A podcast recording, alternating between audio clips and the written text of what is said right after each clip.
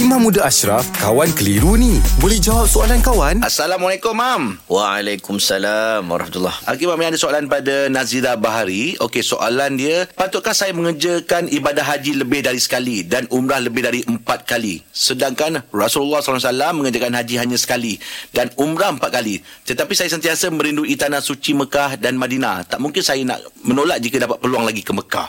Okey, baik kita faham kecintaan pada tanah suci Mekah. Uh, dan kita pun rujuk pada sejarah macam dia sebut tadi lah. Betul Nabi buat haji satu kali iaitu hujjatul wada' Nabi sallallahu alaihi wasallam. Uh, tahun selepas itu Nabi wafat. Uh, dan umrah Nabi sallallahu alaihi wasallam memang ada uh, perbincangan ulama empat kali yang biasanya kita maklum Nabi buat empat kali saja umrah. Okey, bagi bagaimana orang yang nak buat berkali-kali? Baik para ulama mengatakan hukumnya harus tidak menjadi kesalahan. Cuma bergantung kepada keadaan. Contoh dengan sebab dia pergi berkali, kuota orang lain terhalang. Okey. Contoh satu.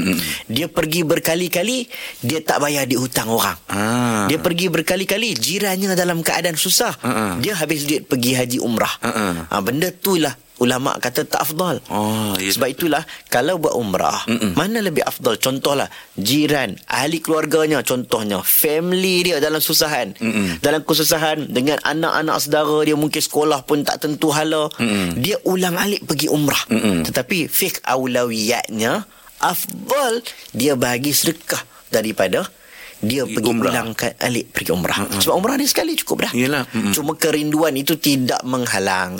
Ha, tak ada lah tak boleh pergi. Hmm. Kalau tidak mana-mana tempat tak boleh pergi travel. Daripada nak pergi Paris, pergi mana England kan baik pergi umrah Yalah, kan. betul lah tu. Ha, Mm-mm. cuma kalau ulama dia kata harus, cuma mana lebih baik, lebih afdal. Ha, dalam kes-kes kontak-kontak berkenaan dengan haji tambah-tambah orang yang bertugas haji.